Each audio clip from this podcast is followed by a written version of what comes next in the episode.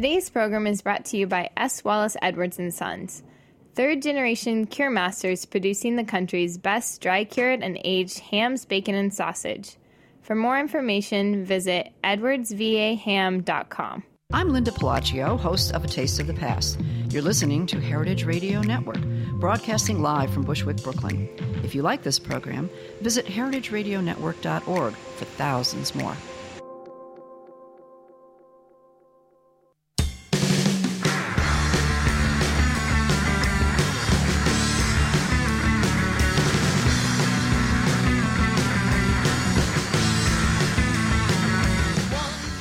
Hey, and welcome to After the Jump. I'm your host, Grace Bonney, and today we're coming to you live from Roberta's in Bushwick, Brooklyn.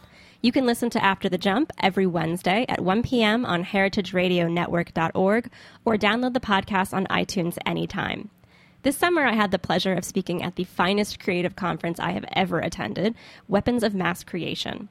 Held in Cleveland, Ohio, WMC Fest celebrates and investigates all aspects of the creative community from discussions about embracing fears and building a business to learning better ways to include and give greater visibility to members of the community that aren't included as openly, the conference was essentially the gift that keeps on giving for me.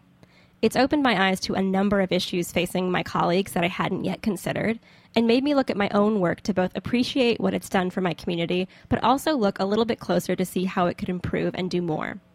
I made some great new friends from that trip, one of whom is a Chicago based artist, designer, and printmaker whose work my wife and I loved so much we bought it on the spot and shipped it back home to our dining room in Brooklyn. That designer is Veronica Corzo Duchardt, and I'm thrilled to have her on the phone with me live all the way from Chicago. Thanks so much for joining me today, Veronica. Thanks so much for having me, Grace. I'm so I, I, wish you were I wish you were here in person, but I know, me too. we're excited to have you on the phone. Um, so I want to start all the way back in the beginning for people who um, weren't aren't familiar with you yet. Let's talk a little bit about your background. Where did you grow up, and did you come from a family that was artistic at all? Yeah, um, I grew up in this town called West New York, and despite its name, it's actually in New Jersey. It's about four miles outside of Manhattan. And I can't say that I actually grew up in an artistic family. Uh, my grandfather was an accountant. Uh, my mom was pretty much a stay-at-home mom, and uh, you know, my dad worked in marketing and you know, pharmaceutical, and so yeah, I, d- I didn't really grow up in an artistic family, although that was always you know um, supported for me. What did you think you were going to do when you were little? Oh wow, I went through a bunch of things. I did when I was really when I was really little. I thought I was going to be an artist, and I loved um, watching like uh, Bob Barker and stuff like that. Um, but then I I, I thought I was going to go into psychology actually, uh, which I did my first year in college. I sort of I pursued psychology and uh, kind of quickly dropped that in my second year. So what what pulled you into sort of the fine arts world? You know, honestly, so I decided to switch my major in college, um, and I went into design. And I kind of cobbled together my my own design education because you know the school I went to wasn't really great for for that. So, and I just started working immediately as an intern in in um, design firms and working as a designer. But then I didn't really fall into fine arts um, into grad school really actually. I had been working, you know, I had been working in New York in the industry in music, magazines, and fashion, and had always felt like I had missed out on, you know, art school, and really wanted to pursue that. So I went to the School of the Art Institute in Chicago, and that's why, you know, my partner and I moved.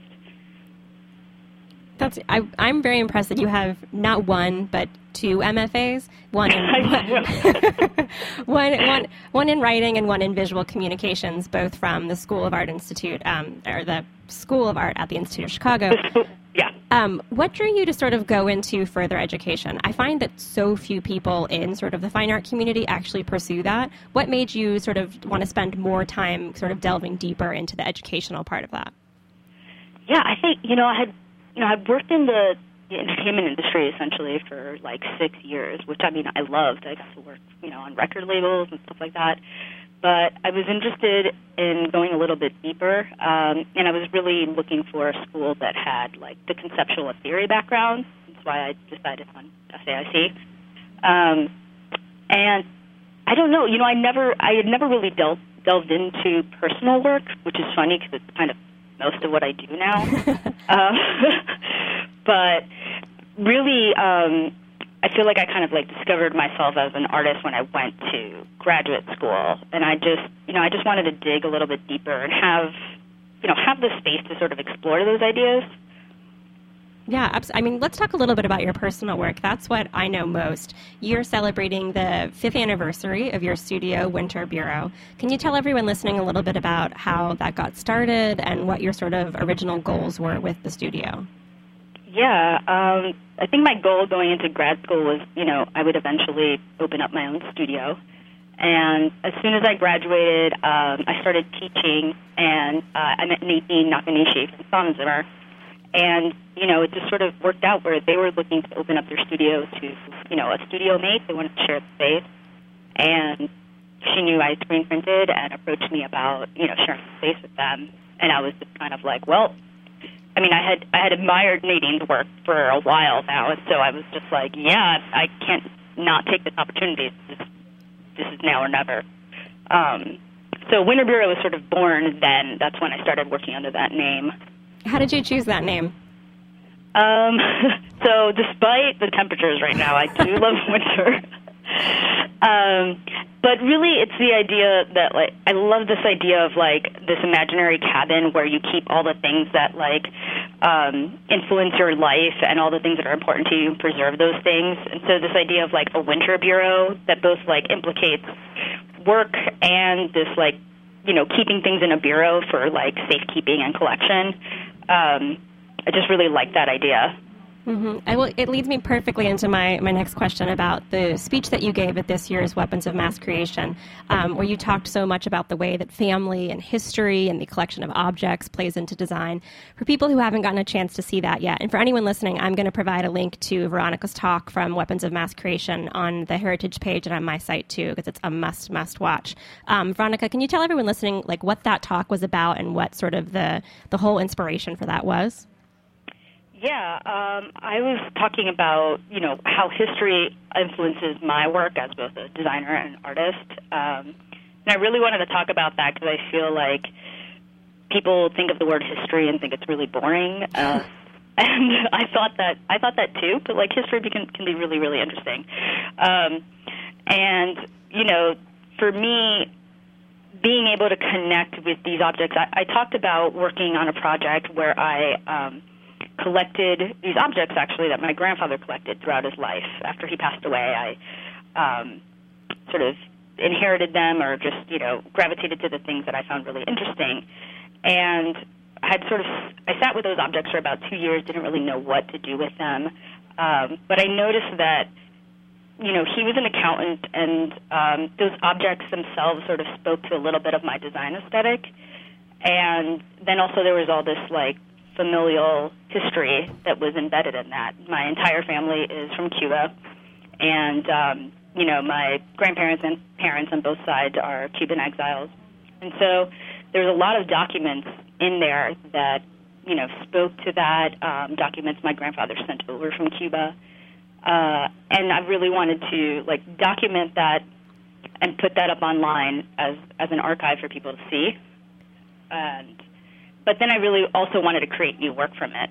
I didn't want to just I didn't want to just photograph it and document it. I wanted to sort of play with it and see where I could take it yeah, I, I love the way that you worked in sort of a contemporary idea with all of these objects that have so much history and their own stories to them. And when I was reading more about the collection that you built, I was reading on your website and you were sort of describing the project as well as your mission. And you were saying you were fascinated by traces of history that are embedded in every object that we use, collect, and leave behind. And you said your practice is rooted in memory, heritage, and material culture. And I think so many of us are fascinated to the, about those aspects of objects, but you talk a lot about being by wanting to push against sort of a nostalgia that happens when you look into the past. How do you sort of push against that or prevent sort of leaning on nostalgia too heavily when you're looking at things that have such a sort of rich family history to them? Yeah, it's hard because I feel like a lot of the things that I encounter um, do have this like really nostalgic aesthetic, and part of me really, you know, uh, aesthetically, I, I like that as well. Um, but I get kind of bored by it pretty easily. So I I wasn't satisfied just like creating a replica of my grandfather's um, calculator or you know creating a replica of his staplers or his ID from Cuba. I wanted to figure out how I can use those things and play with it and make something really contemporary because I I mean my own um, style at home and as a designer is really um, minimal and modern but also really balanced where I do keep like certain objects out, but I keep you know I keep a pretty clean aesthetic, and I wanted to know like you know how can we how can we keep and remember these things that are important to us, but also have it fit into what our lives are now. Mm-hmm. You know, I'm not I'm not gonna I'm not really the person who's going to have a bunch of old objects out in a shadow box. I mean, I love seeing it, but that's not you know what my home looks like. So how can I remember my grandfather or remember parts of my history and my you know my cultural history in a way that kind of fits in with you know my, who I am now and relates back to me now. What did you do with all those objects after the gallery show? Um, I have them all at home. um, they're very small objects. People ask me that all the time, but they're pretty. You know, they're pretty small. His typewriter was the largest thing. Um, and I I am also like you know invested in history and archiving, and so I do keep these things in like you know a, a container that's you know archive like um, acid free and you know keep things in envelopes. But they're mostly they sit in a box, um, and a couple of things are on display. Um, but for the most part, they're that are kept in a box to you know be preserved mm-hmm. for documentation. I love the way that you chose to sort of celebrate the history and the story of these objects by giving them like this very huge moment in the sun. I think so many times in the creative community, in particular, the idea of collecting and sort of really celebrating objects, it, it ends up you know they end up in a shadow box or they end up on the wall in this sort of art display which is which is great. But i think that you really sort of brought these objects to life and gave them this sort of respectful moment in a way that like a shadow box can't do where you really sort of put them out there and allowed them to be the jumping off point for a conversation. Um, and i was curious to see how did people react to this? Did you see people sort of doing similar things or did you hear from anyone who sort of was inspired to dig back through any of their sort of family collections of objects yeah, that that's been the coolest thing about the project was was hearing people, you know, people emailed me or came up to me after a show and would talk to me about, you know, wanting to dig through their family's, you know, garage or their attic and go through these things or talk to me about like, oh yeah, my grandfather collected these matchbooks and I never really looked into them. Um and so that's, you know, that's really exciting to to think about um to to see people sort of engage with those objects. Um and you know, um for me, it's a little bit personal too, where my grandparents and parents weren't allowed to keep um, a lot of their personal effects when they left Cuba. That was sort of part of the deal. um, so this idea of my grandfather sending these objects and whatever these significant, um, you know, keepsakes were to him is really meaningful to sort of see like what they are. But then at the end of the day, you know, he kept his, um, you know, Cuban exile identification card along with like these stirrers from McDonald's. You know, so it's about it's about high They were leveled. They were leveled out at the end of the day, which is really interesting. I, li- I like a mix of high and low. It's good. Um, yeah. before we take a break, I want to ask you a question that when I was sort of getting ready for this interview today, I was talking with my wife Julia, and she is we were talking about sort of the way history plays a big part in your work, and she was asking, um, I thought was an interesting question about how do you make sure that you continue to move forward when some of your work is about looking backward, and sort of how do you make sure that the ideas you're putting out there are sort of always kind of moving towards the future and going forward. Um, I think you know the idea for me it's really important to think about like elevating the object or the material instead of just like replicating it and part of that is just you know like i kind of find it really boring to just replicate something that half of the, you know most of the time these things are beautiful objects on their own i don't need to um i don't need to replicate it in any way but it's this really awesome jumping off point and it creates this really for me it creates a much deeper meaningful connection so I I just can't I can't really be satisfied with just replicating the old. I'm always sort of interested in like pushing and making something new from it. That's exciting. I'm, I'm, I have a lot of questions to ask you about that, but we have to take a very quick break. Uh, stay tuned. I will be right back with Veronica Corzo Duchardt.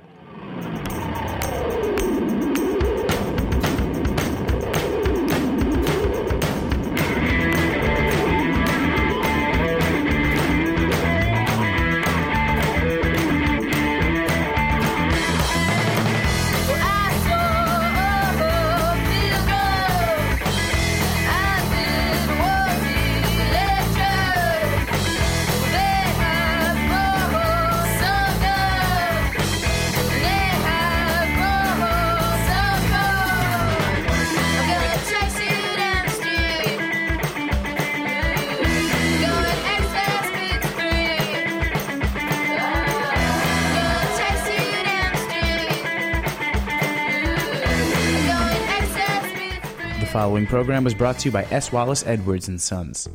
Edwards Surryano hams are aged to perfection for no less than 400 days and hickory smoked to achieve a deep mahogany color. The Edwards name is well known for its world class aged and cured meats. Their exclusive curing and aging recipe produces a unique flavor profile that enhances the quality characteristics of Berkshire pork. Optimum amounts of pure white fat marbling contribute to a flavor that's a delicate, perfect balance between sweet and salty. For more information, visit edwardsvaham.com. Hey, welcome back to After the Jump. I need to pause a minute. I'm still drooling about the ham commercial that just played before this. As a Southerner, it's, it's hard to resist. Um, I'm talking to Veronica Corzo Duchardt today about history, family, and culture, and how all of these things relate to artwork. Um, and before the break, we were talking about a speech that Veronica gave at the Weapons of Mass Creation, but I want to talk a little bit more about sort of the personal work you do, I find it so interesting how much all of your work really plays with the idea of storytelling. And when I was thinking about that, I wondered when you start any project, Veronica, whether it's personal or for a client, do you have sort of an end of the story in mind for the goal, or do you kind of find these things evolve as you start working on them? Yeah, I don't. I don't think I ever have an end in mind. Um, I'm really interested in the process and in the story, and you know, I know storytelling is such a, like a buzzword right now, so I tend to stay away from from saying that. But um, no, I mean, I at the end of the day, I do really need a story to hang on to, and whether that's like you know, in, at my design studio, I end up doing work with like you know wine labels and cultural institutions and books, and for me, I I always need to find that story that you know that I'm interested in and want to draw out and really explore. I don't ever really have a you know an end in mind. It's more about exploring the, the material or exploring the, the particular history of a place. Um, and so sort of like drawing on those things and, you know, just getting to play with those. Yeah. How does how does the process work for sort of a, a, personal project that you do versus something you're doing for a brand or a client? Uh, I love the way that you kind of infuse so much of your personal history into your work. Do you encourage clients to do that as well, or do you find that something that works best for personal projects? Um, I I think I do tend. Well, I think now, I, not not at the beginning of working, but I think now I do tend to. Um, get clients that are more interested or find me through my personal work. Mm-hmm. Um, and you know, I'm more and more I'm doing personal work as my main work uh, versus client work. But I think people do come to me for this idea of like telling a story, or people who are interested in a little bit more of a deeper meaning mm-hmm. uh, or deeper connection to things. One of the things I wanted to ask you about today is when we were talking before recording, uh, we were emailing about sort of things that were on the top of your mind right now, and I loved the suggestion you gave, which was to talk about the ways that sort of the academic community could possibly interact more with sort of the arts community, because your partner Beth um, is an adjunct professor of media and cultural studies at DePaul, and I know you guys sort of talk a lot a bit about how your work intersects. Could you tell me a little bit about about some projects that you think have gone well, where sort of the academic world has partnered up with the artistic world, and to tell sort of a story together? You know, I have to say that I I can't think of a lot of I can't think of a lot of projects like this, which is really sad to me. Um, you know, in in our house, we constantly get into debates about you know visual culture and um, and art and stuff like that. And at a certain point, we like have to meet each other halfway because I want to know enough where I can run with something and really like create from it, and she wants to know all of the background and like the related sources and all of that stuff, right? um, but then it's it's great because we sort of we you know we push each other, and I think that's fantastic. And I, I wish there was more of that. I mean, I think that you know Design Observer does a really good job of like highlighting um, highlighting topics within you know visual culture and academia and also the design community. I think like Jessica Helfand is a is a designer who I you know really admire and um, is also like I mean she's an artist and designer but also an academic. She did the that awesome book on scrapbooks. I'm really engaged with things. Um, and then I think you know there are a couple of places that are starting to do things. There's this um, CFA Media Mixer here in Chicago, which is the Chicago Film Archive, invites um, artists to create short films from their film archives, which I think is really cool. Oh, that's great. I, I, think things would go a lot better if I, I, really wish that like these communities would reach out to each other more, um, just from the very basic place of resources. Because I did a project a couple years ago with the New York Public Library where they were looking to sort of promote and get the word out about their like incredible archive collection because they have everything from like textile books to pattern books and all these things that are so helpful for designers, but people weren't coming in to really make use of them. So they created this video series to have designers come in and create entire collections inspired by whatever they found in the library archives. And I was so blown away by how all of the people who were artists had never spoken with any of the librarians there. They didn't know a lot of the history behind objects, and it was this like explosion of inspiration. And it doesn't happen enough. I feel like I'm not really quite sure how to get that going. Do you have any ideas of how yeah. you think that could happen? I mean, I remember that project, and I know that the New York Public Library does that, and I I was just like blown away by it. And honestly, you know, I would just love to get the keys to an archive or library and just like, you know, make stuff from their collections. Um, and I feel that I've been really lucky with you know my grad school, and then you know my wife just finished her PhD, so it's been you know eight years that I've been embedded in this community. Um, and so I know a lot about archives and libraries and all of these resources, but there's so many designers and artists who don't. And there's, it's like we both, they both need each other, um, mm-hmm. and they're mm-hmm. both sort of talking about the same thing, but nobody's, not that nobody is connecting, but a lot of people aren't really connecting these things. Um, and I, I don't really know how to start the dialogue. I think that there are, you know, some really smart people in digital humanities and um, you know, and design criticism, like SVA is doing a lot of stuff to facilitate talks, but mm-hmm. then they end up just being these academic talks, which I've been to, and you know, they're reading from papers, which is fine, but you know, they're not um, they're not engaging in the way in a in a way where it's easy for sort of designers or artists to digest, and then the same thing sort of happens on the opposite end where when my wife goes to a conference, sometimes she's sort of looking for the, you know, where's the substance, where's the sort of like source material. People are just throwing out stuff here. So I don't know. I, I you know, I would love to have you know like a artist and um, scholar mentorship program or something. I don't know that could help. I think that's actually a great idea. I think that's yeah. exciting. I was thinking a lot about the reason that your talk kind of struck me so much at the um, in Cleveland this year was because you really delved so much into the process and the research behind it. And I find that I used to attend that Creative Mornings series that happens yeah. uh, across the country now.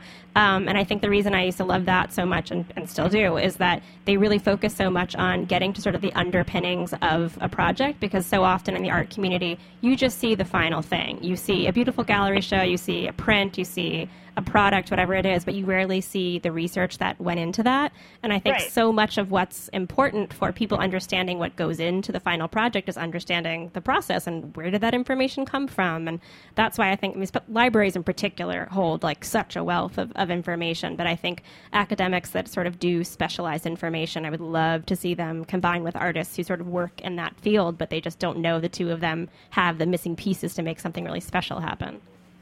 Yeah, yeah, and I think you know, thinking about about projects that have happened lately, like I, I think of like Kelly Anderson's uh, project with Russ & Daughters, Mm-hmm. and you know, she delved into the archives of that store and some of that, like you know, some of those objects and things like that to create something new, and she did she did use it as a platform. You know, she did really like go beyond just what the history was.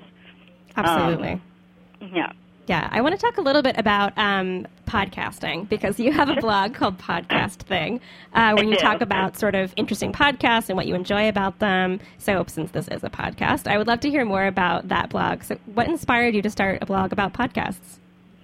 Well, uh, my friend uh, Max Temkin had um, just, it was really one of these random internet moments where he put out a tweet and was like, hey, does anybody want to work on uh, creating a site for podcasts or, you know, is anybody really interested in this kind of stuff? And I said, oh, yeah, like, I'm interested in that. And he's like, awesome, let's work on this together. And it kind of came about within a week. Uh, we put up the site and we put up some, you know, podcast recommendations that we had. And we, you know, we didn't want it just to be like our voice and podcasts we like. Um, so we started just interviewing people about the podcasts that they listen to. Just because, I mean, we we found it frustrating that it's really hard to uh, navigate the you know Apple iStore to try to find new and interesting podcasts. So it, it becomes a lot more interesting when you think about it, you know, from the perspective of a person. Like, oh, what does Grace Bonney listen to? What does you know uh, so and so listen to? That becomes a little bit more interesting. Grace Bonney watches a lot of television. um, I'll start television thing. um, I love, and I do listen to a lot of podcasts, but uh, I love, I love the idea of people in the visual community really calling out great podcasts because there does seem to be this sort of divide between the visual community and things that happen in a primarily audio format. How do you Yeah. think that we can make podcasts more interesting or more accessible to people who are primarily working in the visual community? Huh, that's really interesting because I feel like um, a lot of a lot of uh, podcasts that I've seen, you know, are either interview based. I think ones that are doing it um, really well that sort of like engage the creative community are obviously like 99% invisible. Um, and I know Design Observer just started um, a new podcast, but for me, it's really about um, discovering some new ideas, and which is why I like 99% Invisible, um, and using that as something to sort of like go and you know making work from. So I don't think anybody really watches a lot of video podcasts. I'm going to say that. um, because I think that part of what's great about podcasts is like you can just like you know throw on your headphones, you can be riding the train, and you can be listening to this really engaging conversation.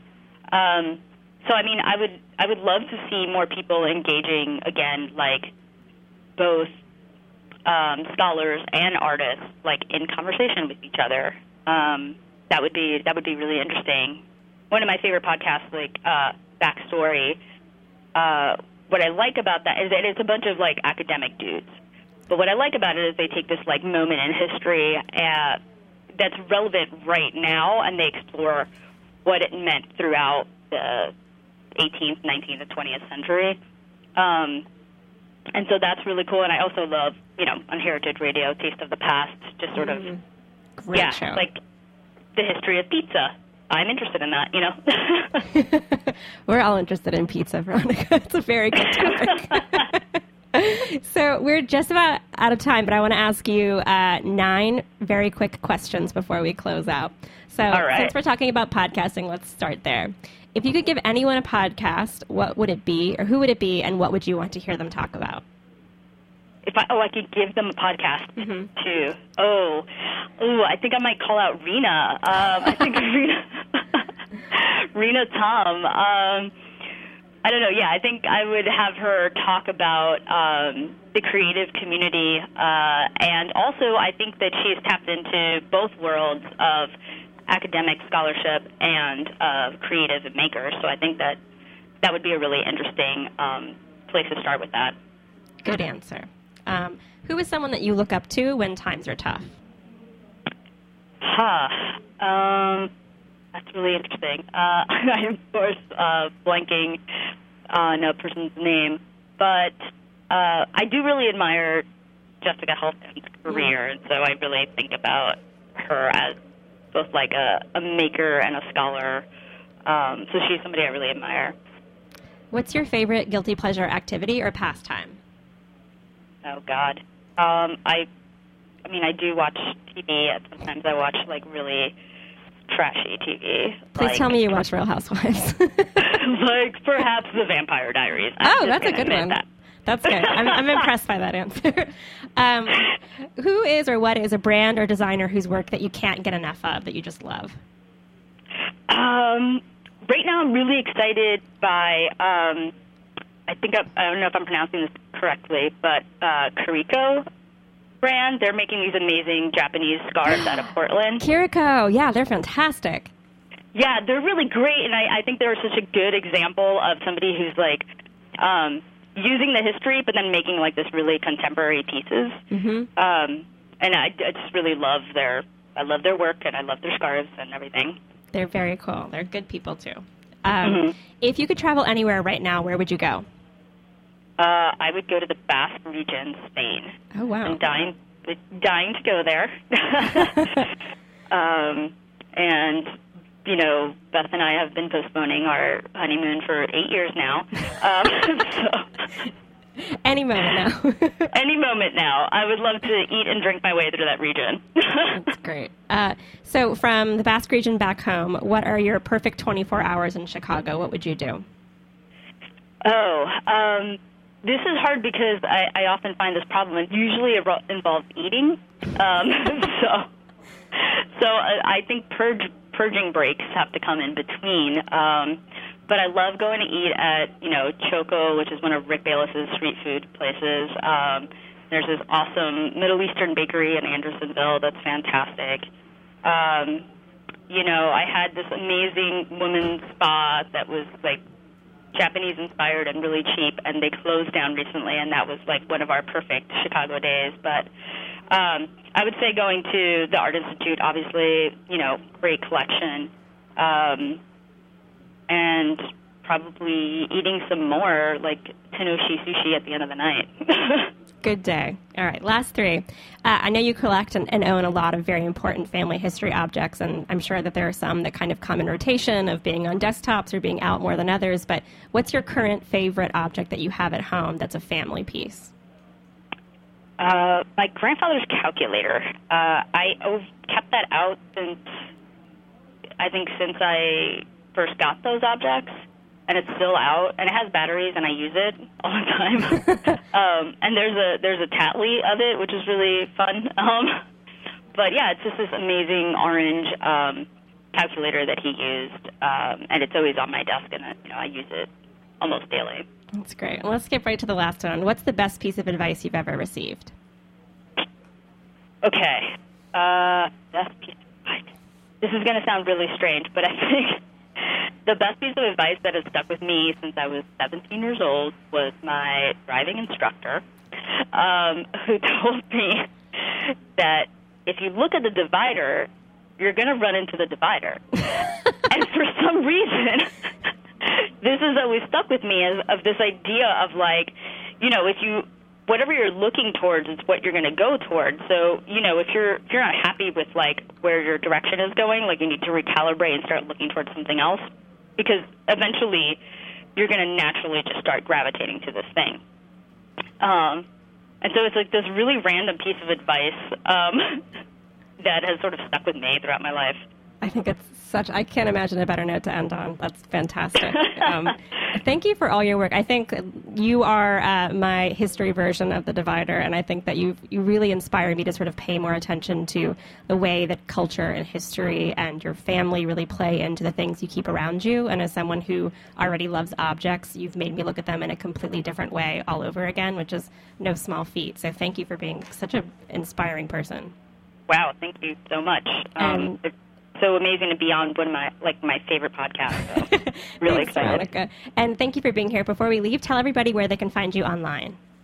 Yeah, you can find me at winterbureau.com, um, and you can find me on Twitter at winterbureau. Awesome. Thanks so much for being here, Veronica. Thanks so much for having me, Grace. Thanks to all of you for listening, and we'll see you next Wednesday.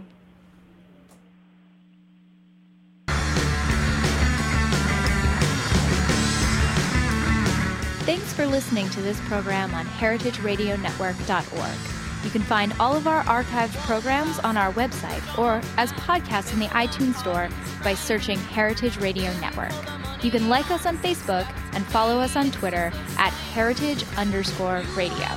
You can email us with questions anytime at info at heritageradionetwork.org. Heritage Radio Network is a 501c3 nonprofit. To donate and become a member, visit our website today. Thanks for listening